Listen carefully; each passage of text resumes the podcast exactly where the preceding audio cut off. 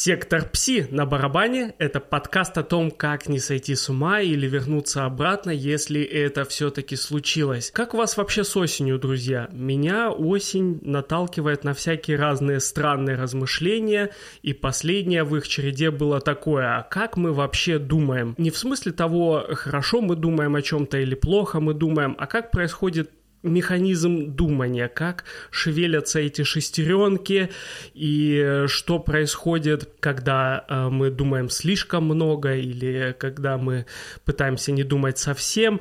Немного меня пугают эти вопросы на самом деле. Э, я сейчас объясню почему. Мне кажется, что если я стану э, копаться в этом слишком много, я приду к тому, что все наше думание — это всего лишь набор нейромедиаторов, которые как-то взаимодействуют взаимодействуют там а, с нашим организмом, и, в общем-то, вся наша уникальность, все наше творчество, все наше, а, все наши сложные эмоции вроде любви окажутся простым набором химикатов. Меня это немного пугает, но я понимаю, что это обывательский взгляд, и чтобы не зацикливаться на этом, я решил поговорить с профессионалом, и поэтому сегодня в нашей студии Анастасия Василенко, врач-психиатр, кандидат психологических наук, доцент кафедры клинической психологии Ставропольского медуниверситета. Добрый день. Здравствуйте. И э, сразу такой вопрос. Насколько наука сегодня понимает, что у нас под капотом, под капотом нашего мышления? Ну, что-то понимает, что-то еще совсем не понимает.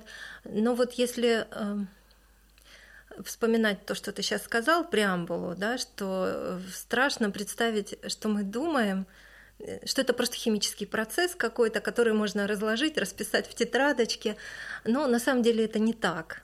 А, и вообще термин «думать» — это слово, он очень расплывчатый и не медицинский. В медицине такого слова «думать» нету. А, ну, есть слово мышление, но оно тоже очень абстрактное и не привязано ни к каким процессам. А вот если э, привязываться к каким-то биологическим процессам, да, которые можно посмотреть под микроскопом, исследовать а, ну, с помощью приборов специальных, например, последние, ну, наверное, лет 20 существует такой прибор функциональный МРТ. Угу. Вот, и там видны процессы, которые происходят у нас в головном мозге. Это очень интересный прибор.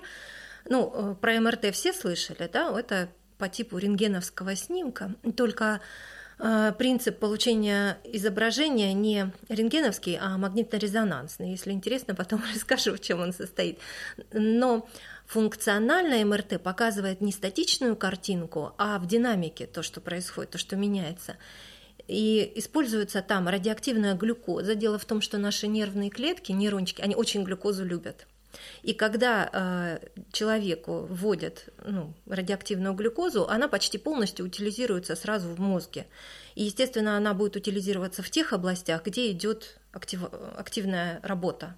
Например, человек лежит в этом сканере, и ему предлагают решить задачку. И у него сразу же э, накапливается вот эта радиоактивная глюкоза, да, и это дает контрастную картинку в тех областях, которые отвечают за решение угу. задач. Вот на таком уровне думание уже изучено.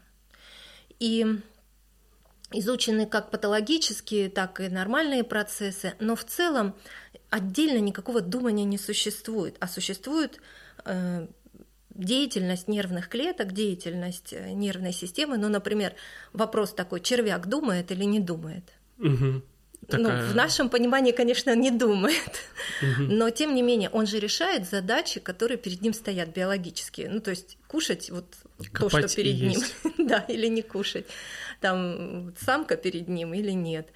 И эти процессы он решает с помощью взаимодействия между нервными клетками, точно так же, как все это происходит у нас. Но с течением эволюции процессы вот этих э, взаимодействий между нервными клетками не усложнялись, усложнялись, усложнялись. И в итоге вот это количество, ведь у нас нейронов, по-моему, 180 миллиардов, если я ничего не путаю, 180 миллиардов нейронов у человека. Угу. Из них 90 миллиардов, то есть половина в голове. Ну, у нас еще есть нейроны по всему телу. Вот.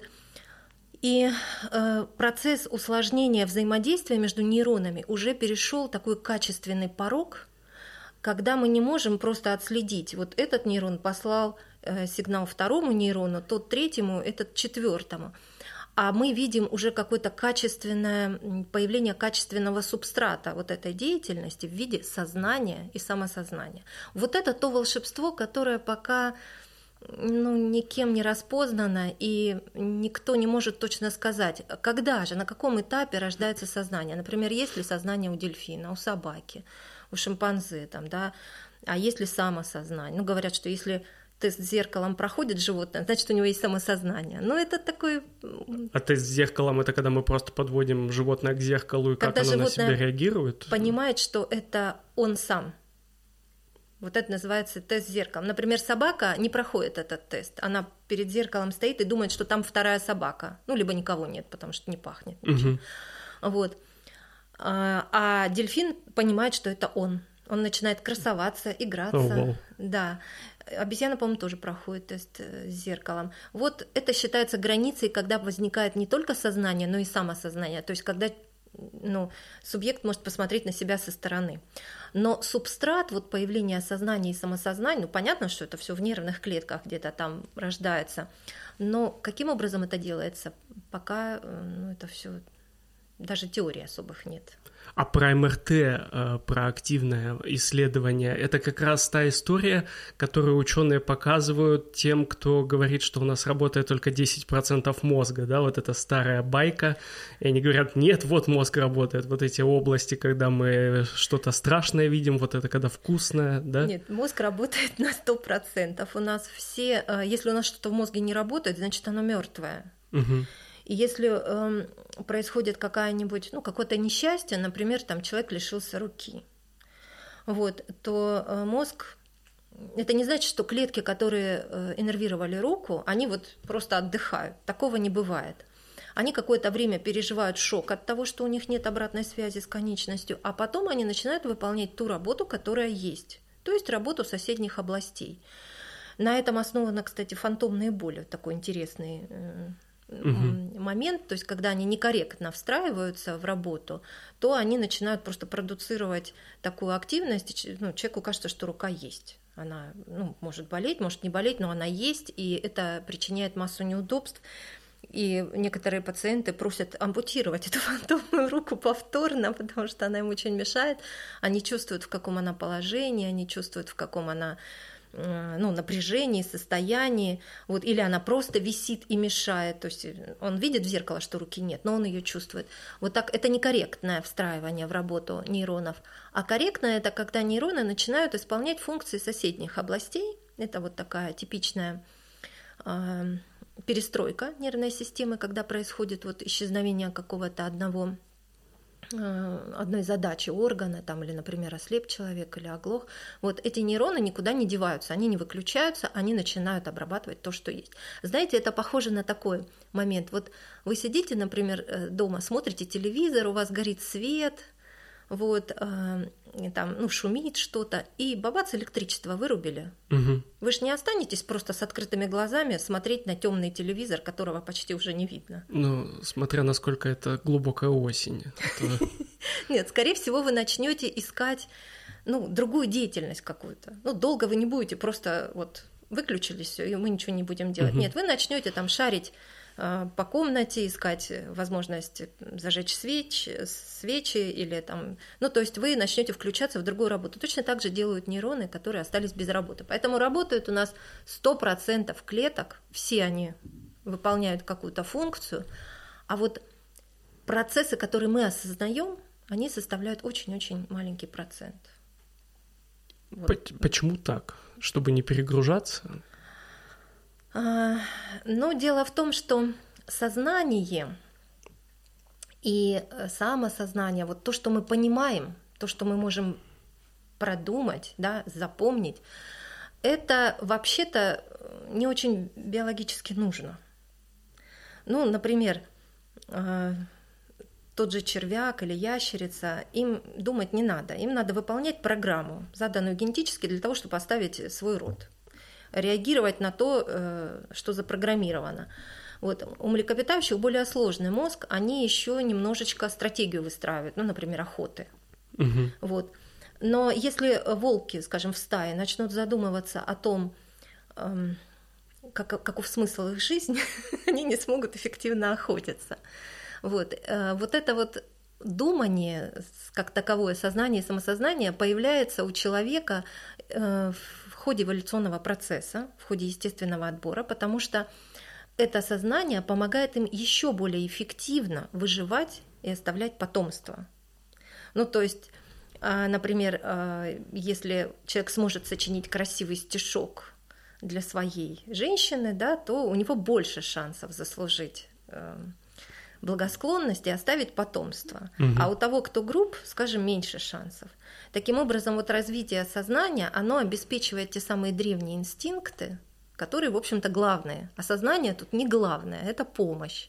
И поэтому большинство процессов, они эволюционно проходили без сознания, оно им не нужно совершенно. А, сознание, мышление, наше думание – это очень медленный процесс, энергетически крайне затратный. Поэтому все важное в нашей биологической жизни, не интеллектуальной, а биологической, происходит без учета сознания. Вот, э, если сейчас произойдет что-то, ну, например, там взрыв будет, да, угу. нам будет некогда думать, нам нужно будет бежать. А если мы начнем думать, то, скорее всего, так, тут нас и засыпет. И поэтому э, большая часть э, процессов, происходящих в нервной системе, оно вообще не допускает до себя сознания. Ни в коем случае не надо это сознание допускать. Иначе мы не сможем вообще корректно функционировать. То есть если мы будем думать о том, как сердце должно работать, как, как на какой дышать. глубине мы должны дышать, с какой скоростью идти, вот, мы вообще ничего делать не сможем. Угу. Вся энергия будет уходить на вот эту вот умственную жвачку непродуктивную. Вот, поэтому, поэтому так мало мы осознаем, такой маленький процент. А все остальное происходит без нас. Спасибо мозгу за это нашему. Вот, кстати, про изучение еще вопрос. А, я так понимаю, что вал информации о том, как все это работает, это э, последние там пара десятилетий, правильно? То есть какое-то суперускорение произошло. Ну, все постепенно.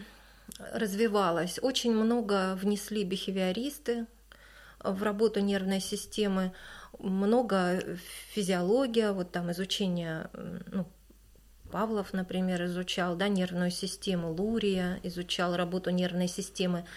А, ну, все постепенно развивалось. А последние десятилетия чем отличились? Это вот появлением а, таких исследований по типу функциональной МРТ, по типу там радиоизотопных исследований, по биохимических различных исследований, э, электронная микроскопия появилась, появились особенные способы окрашивания тканей, ну, чтобы их можно было изучать, они что у нас там знаете, если микроскоп посмотреть, там будет одна каша, там ничего не видно, нужно еще правильно уметь окрашивать. А, вот расскажу такой интересный факт, он меня просто потряс в свое время. Долгое время считалось, что нервные клетки не восстанавливаются, что у нас в голове не происходит созревание новых нейронов. Присказка такая да. была. Но э, как бы у других животных, например, у птиц, было доказано, что каждый год рождаются новые нейрончики, встраиваются в головной мозг, и это обеспечивает хорошее обучение э, птиц. Э, каждый год, например, канарейки учат новые песни. Угу. Вот и э, это обеспечивает их адаптацию. Ну а вот а у человека никак этот не могли поймать этот механизм. У крысок нашли, там, у птичек нашли, а у человека не нашли. И тогда один ученый, к своему стыду я сейчас не вспомню, как его фамилия, он решил, что надо использовать значит, э, историю человечества для того, чтобы все-таки доказать существование нейрогенеза у человека. А, значит, он использовал то, что до там, 45 года, скажем, не было ядерных испытаний. Угу. А в 45 году начались ядерные испытания. Так вот, люди, которые родились и выросли до 45 года, а умерли после, у них э, углерод, который встраивался в новые нейроны, будет другим, там, ну, изотопы другие. Угу. Процент этих изотопов будет другим. Вот, и, э, в общем, он начал вот охоту за этими людьми, ну, охоту за тем, что как только умер человек, можно было вот а, оценить. И нашел. Да, действительно, э, изотопный состав углерода в нейронах таких людей менялся. И это доказывало то, что эти нейроны образовались уже после ядерных испытаний. Таким образом, вот впервые было доказано, что и у человека образуются новые нервные клетки. Но у человека мозг самый-самый сложный на всей Земле. И поэтому это, знаете, как с ПО компьютера. Если чем сложнее компьютер, тем опаснее у него что-то там менять внутри. Угу. Он не будет корректно работать. И вот на этом же основан и нейрогенез. Очень-очень мало новых нейронов действительно выживает и встраивается. Они образуются регулярно, новые нейроны, как вот ну, как стволовые клетки на всякий пожарный. Но встраивается очень-очень мало и только в, ну, после каких-то катастроф, например, после инсультов угу. или после травм. Потому что э, нельзя нарушить корректную работу вот такой сложной нервной системы, такого сложного компьютера, и поэтому никакие новые нейроны там не нужны. Особенно. Вот, понимание всех этих процессов, э, что оно позволяет сегодня э, делать нам? Я так понимаю, мы обсуждали вот недавно на встрече, что очень много вещей лечить научились, например, да? Ну, я немножко о другом тогда говорила. Я говорила о том, что э, болезни тела очень хорошо уже научились лечить. Ага.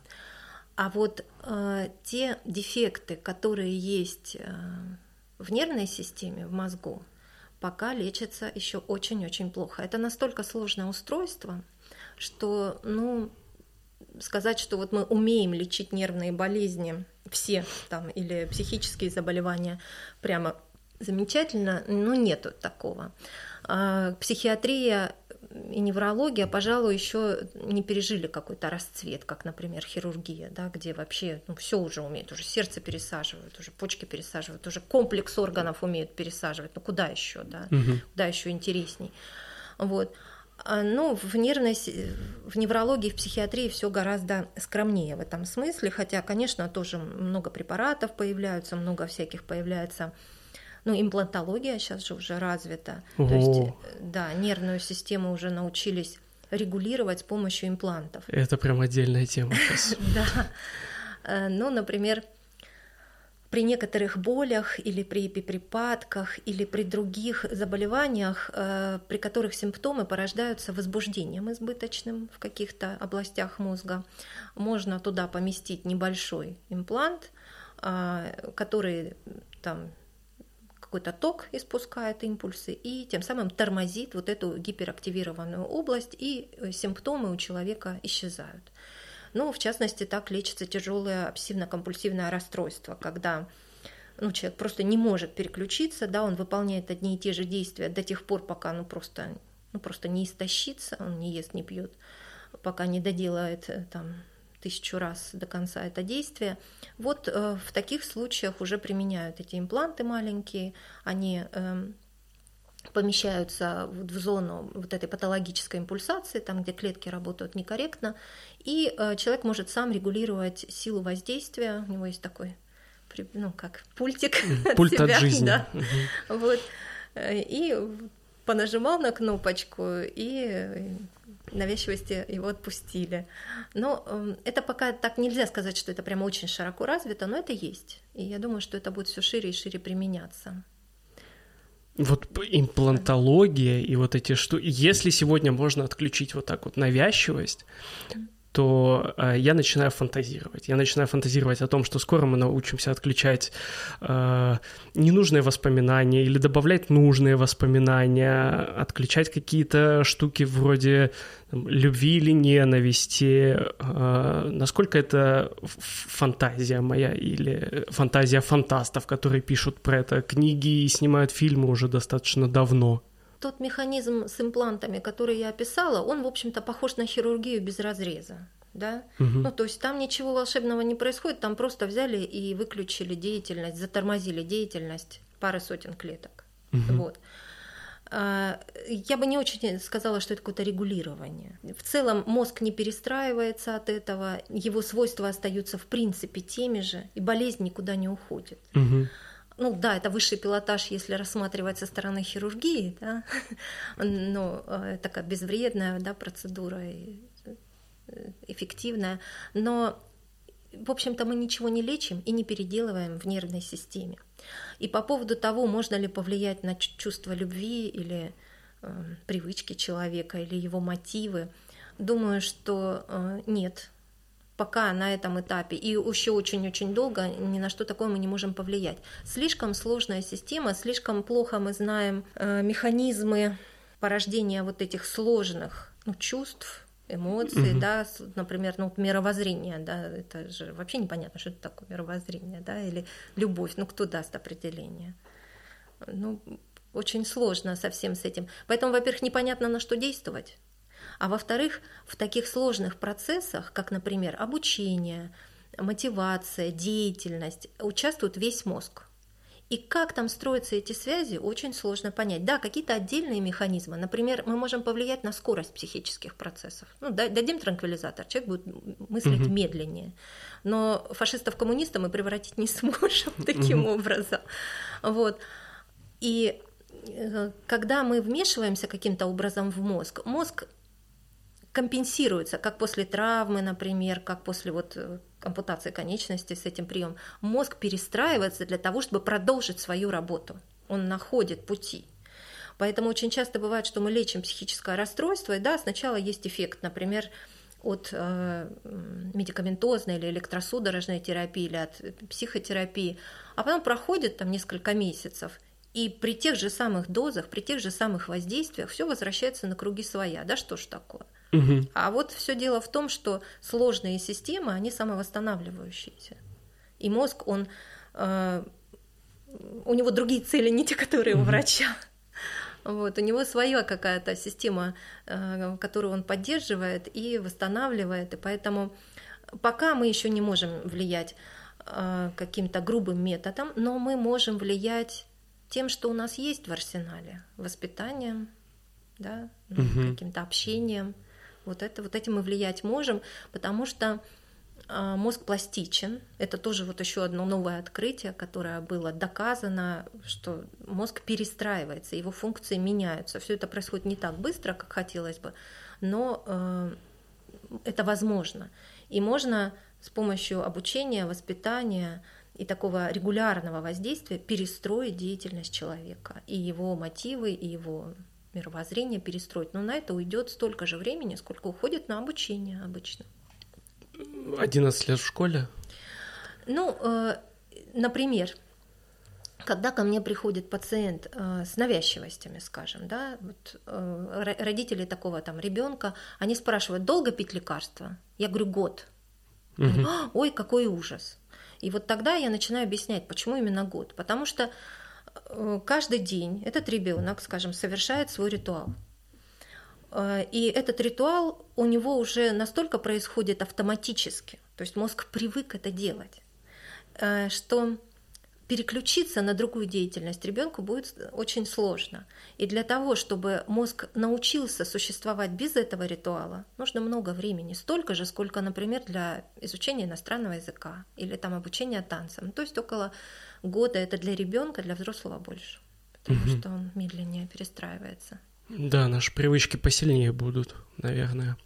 Я про ядерный взрыв вспомнил, про ядерные испытания. То, что даже такая штука, как ядерные испытания, повлияли на то, как работают и функци... ну, функционируют, складываются тонкие системы.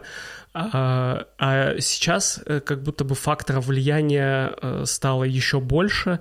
И вот мне интересно, э, есть ли у современной науки э, какой-то взгляд на то, как э, влияют на то, как мы функционируем штуки, которые появляются в последние десятилетия. Например, телефоны, смартфоны, интернет. Это же влияет на нас и влияет на то, как работает в том числе наша нервная система. Э, есть ли оценка этих влияний? Да, есть. Я расскажу про дефолт-систему. Ну, это такая достаточно изученная уже штука. В общем, э, в функционировании нашей нервной системы есть так называемый ориентировочный рефлекс, ориентировочная реакция. То есть реакция на новизну. Ну, например, если сейчас кто-то войдет в студию, мы обернемся автоматически. Это ориентировочная реакция.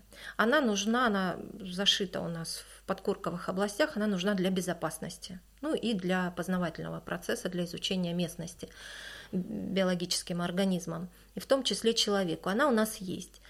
И есть еще второй момент. Э, мы быстро перестаем замечать то, что не меняется. Угу. Если что-то не меняется, картинка не меняется, все одинаково, мы просто перестаем это замечать, и нервная система обрабатывает, психика обрабатывает какую-то другую информацию. То есть всегда приоритет у чего-то нового, у новизны. Так вот, вся наша информационная среда, она построена по принципу привлечения внимания. Чем ярче кадры или э, громче какие-то слоганы, заявления, тем э, больше шансов, что э, СМИ привлечет внимание человека. И поэтому у нас э, в гаджетах, в телефонах, там, в соцсетях, э, в телевизоре вот э, ну, мы любим экшены, да, потому что не скучно их смотреть, они постоянно держат нас в напряжении. То есть все время э, авторы вот, э, информации, они стараются удержать вот этот ориентировочный рефлекс, держать его активным. Это mm-hmm. непросто. И для того, чтобы это делать, картинка должна меняться, она должна быть яркая, ну или звуковое содержание, и оно должно все время будоражить, mm-hmm. все время возбуждать. И уже выросло, ну, наверное, пара поколений, которые вот в этой информационной среде существуют. А, в этом есть очень большой минус, потому что в природе ориентировочная реакция не так часто срабатывает. И большую часть времени мозг занимается тем, чем он должен заниматься. То есть от регулированием внутренних систем, просчитыванием каких-то поведенческих стратегий и так далее – ну, решением задач э, насущных. Угу. Так вот, э, при обилии вот этой разнообразной, яркой, привлекательной информации места и времени у мозга на решение насущных задач, как по обслуживанию в общем организма, ну, то есть на здоровье, грубо говоря, угу. да, так и на решение текущих задач адаптационных остается все меньше и меньше. Э, пример э, вот этого функционирования корректного мозга, э, ну, можно так описать. Вот, например, ну, ты идешь ты на работу, да, угу. вот, и вдруг понимаешь, что ты какое-то время ни о чем не думал. Ну, вообще. Вот не было у тебя какого-то думания в голове. Ты просто был отрешен в этот момент. Вот в этот момент мозг занимался тем, чем он должен заниматься. Э, и вот та система мозга, ну это же определенные нейроны, да, этим всем занимаются, этой регуляцией внутренней, называется дефолт-система. Именно эта дефолт-система э, помогает возникать озарением, инсайтом, помогает решать задачи, ну, такие, как вот Менделеев там во сне придумал таблицу. На самом деле не во сне, во сне человек ничего не придумывает, он спит. А вот э, как раз он открытия случаются тогда, когда человек вот ни о чем не думает, когда он погружен вот в это трансовое состояние активности дефолт-системы. И тогда у человека, ну, жизнь идет правильно, он лучше адаптируется, лучше решает задачи, и э, он здоровее. А вот у наших детей, которые все время в телефоне, ну и мы, наверное, угу. тоже уже, да, мы уже, все время да. ждем вот этого звоночка, мы все время отвлекаемся, мы все время эта ориентировочная реакция срабатывает, и у нас дефолт-система работает некорректно. Может быть, поэтому мы не очень здоровые. То есть это прям именно на физическое здоровье влияет, да? Может влиять? Да, да. Но это так же, как э, люди, которые мало спят, они начинают болеть, угу. потому что нет корректной работы Э, мозга, потому что мозг должен обязательно отдыхать. Вот, а этого не происходит. Также вот с этой дефолт-системой, когда она не может, она, кто-то там подсчитывал, что она должна четверть времени работать. То есть угу. четверть времени бодрствования мы должны находиться вот в этом таком состоянии отрешенности созерцания какого-то пустого. И тогда у нас все будет хорошо. Я, кажется, нашел себе сейчас объяснение я недавно размышлял над тем, что я иногда слишком много прокрастинирую, особенно когда нужно там сесть и написать какой-нибудь текст, репортаж, для которого все готово, все собрано, вся информация есть. Нужно просто вот взять и постучать по клавиатуре, я откладывал это, а потом я в последнее время стал э, думать, что, наверное, это же неплохо, потому что я потом действительно после какого-то периода ничего не делания сажусь и все проходит гладко. Возможно, более гладко, чем если бы я пытался себя заставлять. А, это я себя так оправдываю, или это вот влияние как раз э, описания того, как работает дефолт-система? Нет, я думаю, что это немножко другое. Это, наверное, связано больше с характером. Все люди разные. И у всех разный уровень, ну, во-первых, эмоционального напряжения, перед, ну, потому что я так понимаю, что это же какая-то работа такая ответственная, да, о которой ты говоришь. Хочется я... верить в это. ну, это значимое во всяком случае. И э, прокрастинация, ну, для меня, как для психиатра, это показатель тревожности. Вообще тревожность, ну, она всем характерна. Вообще у нас люди очень тревожные в основном. Знаете эту притчу, да, почему все люди очень тревожные? Хотите, расскажу? Да. Ну, потому что когда мы еще жили в эпоху мамонтов, то э, смелые, отважные, нетревожные люди бросались э, со своими дубинами на мамонта и часто погибали, а тревожные отсиживались в кустах и давали потомство. А, и поэтому люди вообще очень-очень тревожны. У нас очень-очень много лишнего в голове.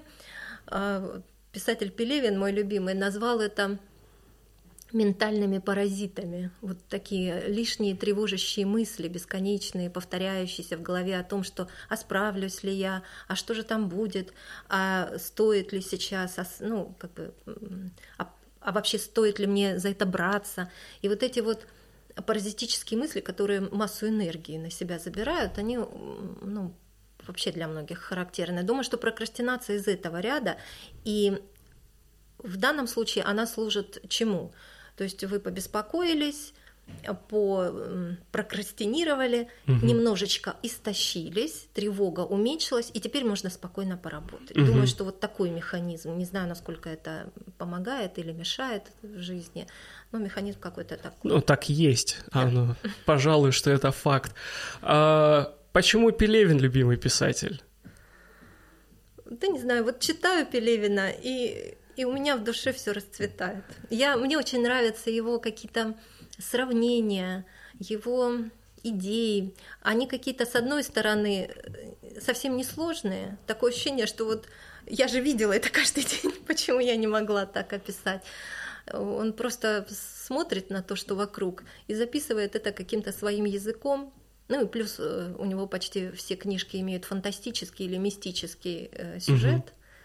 Вот, и поэтому мне это очень интересно. А еще у него в книжках всегда есть какая-то такая история, когда простой и, ну, как бы ничем не примечательный средний герой, средний человек, угу. выходит за пределы своего привычного жизненного стереотипа круга, ну, причем не сам, чаще всего его как-то выталкивают из этого, вот из э, привычной жизни, и он начинает видеть со стороны устройство жизни, устройство Вселенной, ну, как правило, оно его разочаровывает, но это очень прикольно, остроумно, в общем, нравятся мне эти его книжки. Я вот в школе любил, э, а потом почему-то пробовал дальше читать, и, и мне просто перестало заходить. Я буквально физически не воспринимал. Хотя за школы, помню, у меня осталась «Желтая стрела» у него повесть, и «Амон Ра», по-моему, да, есть у него. Есть, да.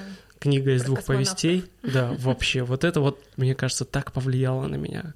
Я даже не очень понимаю, каким образом, но повлияло. А, а вы или ты? ты. Как, как? Ты, на ты, конечно, да? На ты, Окей, да. на ты. А ты же тоже пишешь. Ну, это слишком громко сказано. Немножечко рассказиков написала, штук 10. Их где-то можно почитать? Да, их можно почитать. Ну, есть такие платформы, где вот авторы выкладывают свои работы. Это сам издат платформа, я там выкладываю. И вторую забыла, как называется, я потом и посмотрю. Автор.ру, что ли, угу. забыла. А о чем, если не секрет? Ну, в большей степени это про психически больных людей, про их путь, про их переживания, вот, про проблемы, которые возникают, когда в семье появляется больной человек или когда кто-то госпитализируется в психиатрическую больницу. Ну, в общем-то, тот опыт, который я имела угу. и ну, сейчас имею. А, я 20 лет проработала в психиатрической больнице – и, в общем, ну, это огромная часть моей жизни, фактически это я сама. Поэтому вот такие рассказы в итоге получаются. Нездоровые.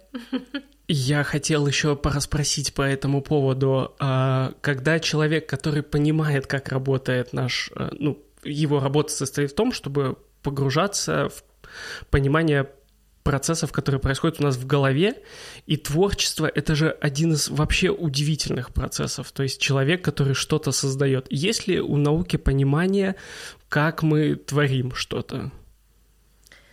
Ну, вообще творчество тоже ну, разные же вещи можно называть творчеством. Нет же какого-то очень четкого определения. Вот это творчество, а вот это не творчество. Угу. Можно делать очень простые вещи, ну не знаю, сажать комнатные цветы.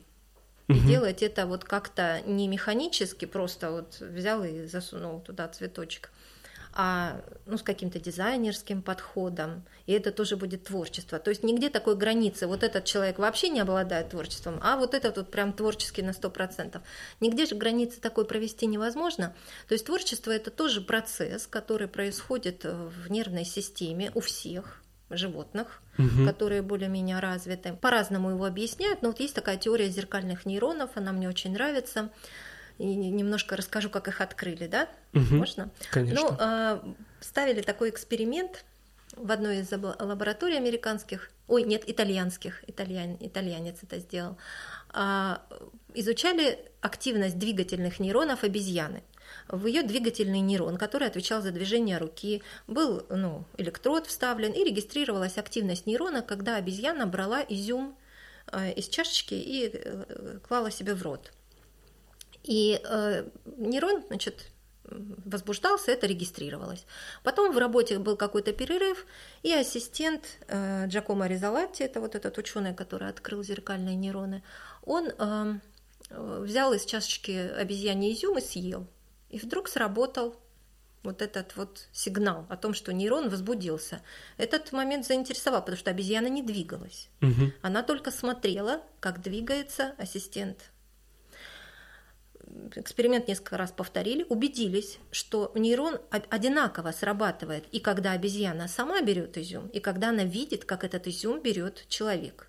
Но срабатывает только в том случае, если он этот изюм доносит до рта и съедает. Угу. А если он просто берет, ну, трогает его, там, перекладывает, то не, не срабатывает. И, в общем, стали изучать вот эти вот нейроны, которые реагируют на то, как кто-то другой что-то делает и открыли вот эти зеркальные нейроны. Зеркальные нейроны могут реагировать на двигательные, то есть и э, отвечать за изучение двигательных э, каких-то э, актов, и эмоциональные есть зеркальные нейроны, которые отвечают за возникновение эмоций как у другого, как у соседа. И вот на этом целая теория развилась стали изучать подражательное поведение и поведение, которое построено на альтруизме, на сочувствии. Много про это было написано. И в частности, например, было обнаружено, что подражание идет не буквальное, а подражание цели. То есть, если вы видите, как э, один человек, скажем, классно прыгает с трамплина в воду, угу то это не значит, э, вам просто хочется прыгнуть в воду, но это не значит, что вы также будете там руки расставлять или также, ну, то есть идет подражание не э, буквальное процессу, а подражание цели, достижение цели. И вдруг вы понимаете, что можно же в воду прыгнуть не только вот таким способом, там, солдатиком, а можно еще вот прыгнуть и вниз головой, еще как-то идет изменение и наращивание вот этого усложнения. Вот это и есть творческий процесс, если говорить о нейронной угу. базе.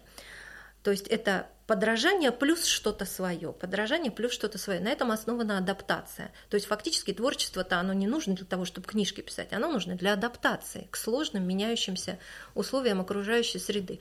Ну а так как у человека головной мозг слишком большой, избыточно большой, то мы уже начинаем рассказы писать. Угу. Вот. То есть слишком адаптированные люди начинают применять механизм. Мозг наш очень беспокойная штука. Он все время что-то делает он все время что-то делает. То есть, если, скажем, у меня очень-очень много работы, никакие рассказы я не пишу, угу. потому что просто на это нет ресурсов. А вот когда у меня э, возникает какое-то пустое время, да, то сразу мозг начинает что-то обрабатывать, что-то делать, ему что-то нужно делать. Он не может спать. Ни 10% не могут спать, ни 90%. Вот, ему нужно что-то делать, и вот тогда рождается творчество. И э, так работает мозг любого человека, просто уровень этого творчества сильно зависит от интеллектуального, образовательного уровня, от воспитания. Ну, какой-то кто-то начинает придумывать, как там, не знаю, поле вспахать более эффективно, да, а кто-то вот начинает, не знаю, там картины рисовать или еще что-то такое делать. Вот, поэтому творчество это универсальный момент, для всех характерен, биологически угу. обусловленный. У меня еще какое-то слово в голове э, в этой теме э, бултыхается дофамин. Мы да, мы говорили про дофамин вот в прошлый раз. У нас э, нейроны, они работают как бы на двух таких составляющих. Это электричество и химия. Угу. Э, внутри нейрона информация передается электрическим путем. Ну, например, у нас нейроны, они очень, это огромные клетки, то есть тело может быть небольшое, его не увидишь под микроскопом, но отростки, они очень длинные, скажем, от головного мозга до кончика мизинца на ноге, это все одна клеточка может идти.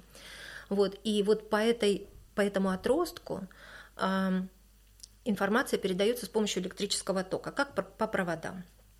А вот от одной клетки к другой а, информация передается с помощью химических молекул, и они называются нейротрансмиттеры, э, такие вот привычные нам названия, как адреналин, норадреналин, окситоцин, Э, серотонин и вот дофамин. И вот дофамин я люблю больше всех, потому что дофамин э, у нас отвечает за активность угу. во всех проявлениях. Это двигательная активность, это душевная активность, то есть вот люди, которые легкие на подъем, которые все время чего-то хотят, к чему-то стремятся, у которых есть мотивация, это люди с высоким уровнем дофамина. И э, это способность прогнозировать, способность строить планы, обучаться. И вообще активность как таковая, она вот зависит от уровня дофамина. Поэтому эм, те, у кого недостаток дофамина, например, при некоторых заболеваниях снижается уровень дофамина, скажем, при болезни Паркинсона, они даже думают медленно, такие люди. Угу. Не только двигаются медленно, но и думают медленно. Вот этот момент, что у нас э, как бы ничего не разрознено. То есть у нас не отдельно, скажем, управляются мышцы, да, не отдельно двигательная сфера и отдельно там душевная сфера, творческая, там, мыслительная. Все происходит вместе, все связано между собой. И это, с одной стороны, представляет огромную сложность для изучения, ну, потому что нельзя изучать процесс в отрыве от другого, а как его тогда изучать? Невозможно сразу все изучить. А с другой стороны, это и немножко упрощает ситуацию, потому что когда человеку хорошо, у него все начинает исправляться. Угу. Вот это тоже такой вот момент. А когда ему плохо, то у него все плохо становится. То есть не может человек, который ну, страдает физически, быть оптимален в интеллектуальном, например, смысле. Стоит учитывать это нам всем да. про настроение и Э, влияние настроения на здоровье, да, то есть это, получается, так и работает, о том, как мы себя чувствуем, как мы думаем. Э. Ну, Я начинаю говорить есть. про биохакинг сейчас. Это реальная история про биохакинг, кстати. Насколько вот она, э, насколько это разводка такая глобальная? Я думаю, что пока э, это такой суррогат Угу. Так, вот выберу такое ласковое слово. А, в общем, ну, есть люди, энтузиасты, которые пытаются найти какие-то способы улучшить деятельность своего мозга. Они начинают от простых э, вещей. Ну, например, э, достаточно много спать, хорошо питаться, вести здоровый образ жизни, не пить, не курить, угу. заниматься физической активностью и познавательными вещами. Но это мы и так знаем, без биохакинга, да, что это полезно и хорошо влияет на мозг. Но они идут немножко дальше и стараются как-то свой мозг простимулировать, там, да, дают какие-то микродозы лекарств, какие-то там э, ну, травы, какие-то элементы, пищевые добавки. Вот тут мы уже входим в область какой-то ну, колдовства, магии. Угу. То есть э, доказанных вещей очень мало ну, какие-то исследования ведутся, а в большинстве случаев это просто вот по наитию. Вот есть такая идея, что если там применять э, небольшое количество лития, то э, эмоционально человек там в лучшем состоянии, чем без этого лития. Ну, я отрицательно отношусь к этим моментам, потому что мне кажется, что это больше направлено на продажу биодобавок, чем ну, на реальные какие-то достижения и mm-hmm. улучшения. Но есть, я так понимаю, что есть люди, которые действительно верят, что если они принимают 30 таблеточек с утра, вот, 20 в обед и 50 на ночь, то вот их головной мозг работает, вау, как оптимально. Вот, ну, как-то, в общем, я не поддерживаю это. Я все-таки человек от науки, от практики. Я считаю, что нужно, прежде чем принимать э, что-то внутрь, прочитать инструкцию, вот, и побочные эффекты внимательно. Угу. И э, принимая какое-то лекарство, понимать, что э, в природе никаких лекарств не существовало. И вмешиваясь, мы обязательно вмешиваемся в биологические циклы, какие-то биологические процессы и можем навредить угу. и, скорее всего, навредим. И тут э, весь вопрос стоит в том, что оправданы ли назначение, то есть получим ли мы терапевтический эффект такой, который будет оправдывать тот вред, который нанесен. Это все время каждый врач для себя решает. А вот биохакеры, они как-то с других позиций смотрят, ну, не поддерживаю. Про еще какие-то популярные штуки хотел спросить. Как э, ты относишься к Андрею Курпатову? Да, замечательно отношусь. У него чудесные книги, у него э, такой легкий язык изложения, что я даже как ну, профессионал, который знает, там, например, вот про паническое расстройство, у него mm-hmm. много книжек, мне было приятно и познавательно для меня читать. Хотя, в общем, я ну, так все знаю это про это и в практике с этим работаю. Но вот его взгляд, он такой, э, ну, свежий, что ли на эти вещи. Вообще он умный человек, и какие бы там скандалы вокруг него не были, для меня он останется человеком, который, ну, великий популяризатор угу. психиатрии, психологии. И это прекрасно, потому что изменение отношения вот к нашим специальностям, к психиатрии и психологии, это хорошая тенденция. Это тенденция, которая приведет к тому, что люди будут более здоровы вот именно в этом отношении психическом. Я недавно Тому наткнулся заслуга. на его видео небольшое, он читал какую-то лекцию, и вначале у него была такая затравочка, которая меня удивила. Он сказал, что мы, в принципе, тупеем как человечество. По-моему, он даже так и сказал. Насколько вот это правда. Он э, относил это как раз э, к цифровизации и к влиянию цифровизации в первую очередь, насколько я понимаю. У него было... Э, в, как же он сказал, я сейчас посмотрю даже в записях, он упоминал информационную псевдодебильность и другие причины. Вот э, ну, действительно ли мы тупеем?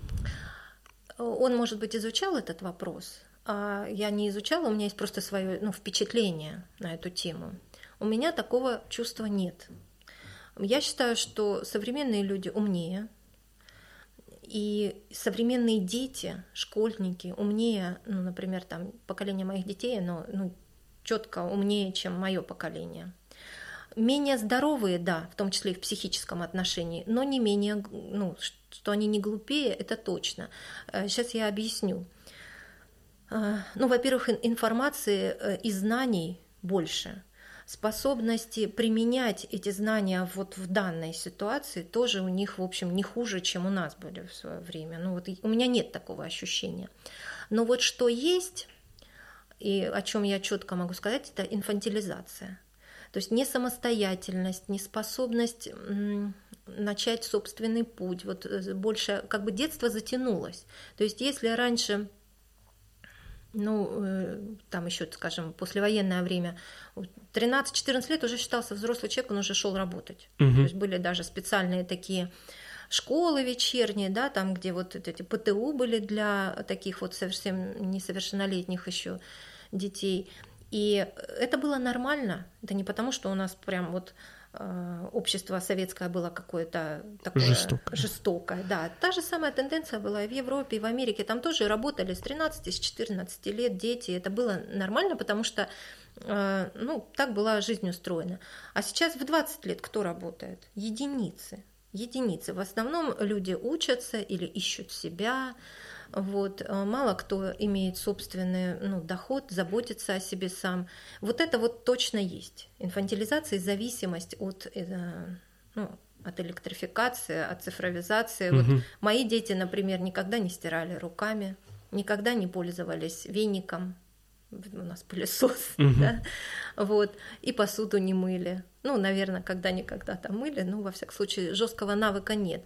И понятно, что они уже настолько изменены цивилизацией, что уже они так не выживут. Вот если у нас электричество отключат, я даже не знаю, что делать. Угу. Какой-то курс молодого бойца придется проводить. А я выживу, да, вот потому что у меня в детстве все эти навыки были. Вот это вот, пожалуй, измененность есть. Но это не совсем, ну, это не дебильность. Вот, вот в этом я, пожалуй, с ним не соглашусь. Еще есть один момент, который тоже можно, ну, как бы э, в пользу его аргументов предоставить. Это то, что у нас сейчас обязательно образование для всех детей, даже которые, ну, для неполноценных тоже. Угу. Их дотягивают, доучивают, с ними занимаются логопеды, дефектологи. И, конечно, ну, раньше такой человек просто жил дома с семьей и ничему его не учили. Ну, угу. Как бы родился таким, ну и все, у него другая судьба. А сейчас их всех учат, и понятно, что эти э, детки заполняют школы тоже, э, довольно большой процент таких детей, и, естественно, средний уровень снижается. Может, еще вот это имеется в виду. Но если брать вот детей с нормальным IQ, которые вот в школах, мне кажется, что выше интеллект. Угу. Но это, опять же, ощущение, статистики у меня никакой нет, я не проводила исследования. Но при этом такое ощущение, что в школах э, конкуренция сейчас выросла. От тебя требуют там проекты, ты должен хорошо сдать экзамены, чтобы поступить, и такая нагрузка моральной ответственности какой-то на каждом выше или это тоже моя фантазия какая-то? Ну, школа изменилась. И вообще детство очень сильно изменилось. Если, ну, чем раньше вообще дети занимались? Они болтались на улице угу. целыми днями. Было вот, классно, я помню. А, ну вот у меня детство прошло на улице. Дома был телевизор, где было две программы, но у меня еще были пластинки, можно было послушать, книжки. Все. Ну, книжки-то читать же не каждый хочет. В основном дети болтались на улице, много дрались много было такого, ну, хулиганства какого-то мелкого, а, много болтали между собой, и ну, были целые общества, да, такие вот были компании, там команды, банды, вот это вот много было такой социальной жизни. Вот. В школе у нас, э, ну, всякое было. У нас не было такого, что вот мы постоянно учились. Ну, не было такого. Угу. Ну, может, были какие-то там там один-два отличника в классе, которые много времени уделяли урокам. Я вообще не помню, что я уроки учила. Ну, наверное, учила, но это вот как-то это не заполняло всю жизнь. А сейчас действительно дети очень загружены, более ответственный вообще подход к получению знаний. Учителей постоянно тестируют, э, учеников постоянно тестируют на выживаемость знаний. Все время этот ЕГЭ, ГИА, э, как дамоклов меч висит над всеми. А, и дети если подрались, все, это ЧП в школе. Вот драка это ЧП, это полиция вызывается, родители вызываются. Это просто вот какой-то, как будто дети вообще не должны драться. Угу. Вот. Если там возникает какая-то ситуация буллинга, что тоже в каждой школе, в каждом классе всегда было, будет, и это должно быть, честно говоря. Жалко, конечно, тех детей, которые попадают в эту ситуацию, но это биология, это природа как бы так общество тренируется, выживает, да, когда они слабое звено вытесняют из своих рядов. Как бы это ни звучало неприглядно, но это это биология, это жизнь угу. такая. А сейчас, если возникает такая ситуация, подключаются психологи, соцработники, которые начинают перегружать и детей, и родителей вот этой информацией о гуманизме. А, между прочим, это не срабатывает ни черта. Но это вот эм, в общем, интеллектуально дети перегружены, а физически они сильно-сильно недогружены. Они тупо не бывают на улице. Было какое-то исследование проведено в Южной Корее, по-моему, где количество очкариков выросло там, не знаю, там в сто раз за какое-то время. Угу. Ну, всякие-всякие проводили исследования, от чего же так падает зрение, почему у них там 99% школьников близоруки, они все в очках ходят. Или в Китае, ну, забыла я уже где. Вот, выяснилось, что это просто потому, что дети не бывают на улице. А э, яркость освещения даже в помещении с хорошим очень светом, даже перед экраном компьютера, она в сто раз меньше, чем в облачный день на улице.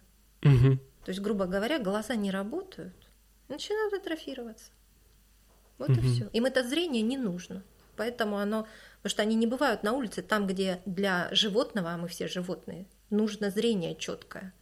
Они сидят в норе, где зрение не нужно. Поэтому мы все в кротов превращаемся в очкастых. Вот. Ну, может, я так грубовато сказала. Но вот я уже забыла, от чего мы исходили, почему я про вот эти изменения в школе. Ну, только говорить. мы про них и говорили, да. Но вообще изначально про, про уровень э, интеллектуальный общий человечества. Ну, нет у меня ощущения, что он снижается. Может, Курпатову виднее. Все об этом говорят, а при этом наука развивается, технологии развиваются, усложняется искусство. Нельзя сказать, что прям Э, ну, говорят о том, что интернет это помойка, да, такие вот есть высказывания, что там все подряд, в соцсетях общаются. Ну, так как кто сравнивал, как бы это проходило, например, в 50-е годы? Может быть, контент был бы еще более примитивным. Угу. Есть же и более сложный контент, да, вот подкасты твои, например. Вот люди же слушают, они же не так простые, надеюсь. Надеюсь. Надеюсь, что слушают. Кстати, как там дела у слушателей? Всем привет передаем. А, ну, все-таки хочется иногда какого-то простого решения, какого-то простого э, ответа на все вопросы одновременно. И э, есть ли какой-то какой-то личный э, у тебя э, рекомендацион такой большой о том, как нам сохранять э, побольше э, здоровья вот э, в нашей повседневной жизни. Какие-то, может быть, пара простых ритуалов на этот счет. Я расскажу о том, кто дольше живет. Угу. Вот, и я думаю, что надо вот это иметь в виду. Дольше живет тот, кто нужен обществу. Это посчитано, это вот не голые слова. То есть если сравнивать Э, продолжительность жизни человека, который живет один, и человека, который живет с кошкой, живет дольше тот, который с кошкой. Если сравнивать тех, кто живет один или в семье, живет тот дольше, кто живет в семье, ну и, соответственно, качественнее живет. Если сравнивать тех, кто работает ну, на какой-то ну, такой простой работе, да, или на работе, от которой зависит очень много людей, живут дольше те, от которых зависит больше людей. И самые большие, э, самые долгожители вообще в нашем мире, как ни странно, это американские какие-то государственные судьи или какая-то есть такая должность. Ну, это, в общем, сверх-сверх судья какой-то там. Угу. Вот. Он принимает окончательные решения, ну, апелляционные решения. То есть от него зависит очень много людей, их судеб. Вот они живут дольше всех. У нас что-то в голове там встроено, в нашем мозгу, такое, что продолжает нашу жизнь и улучшает э, наше самочувствие, здоровье, если мы нужны.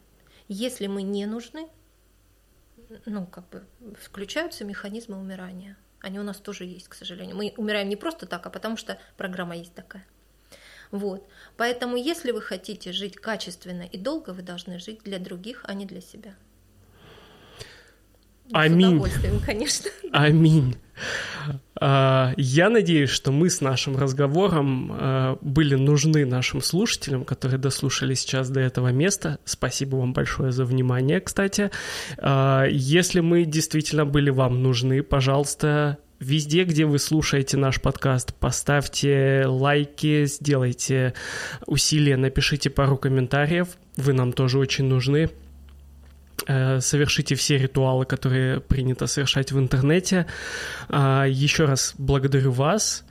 А, благодарю тебя, что ты пришла в студию. Спасибо тебе большое. Это был необычный разговор. Я много удивлялся сегодня. Спасибо. Мне тоже было интересно. Круто. Приятно. Ты была когда-то на подкасте до Нет, этого? ни разу. С почином. С почином.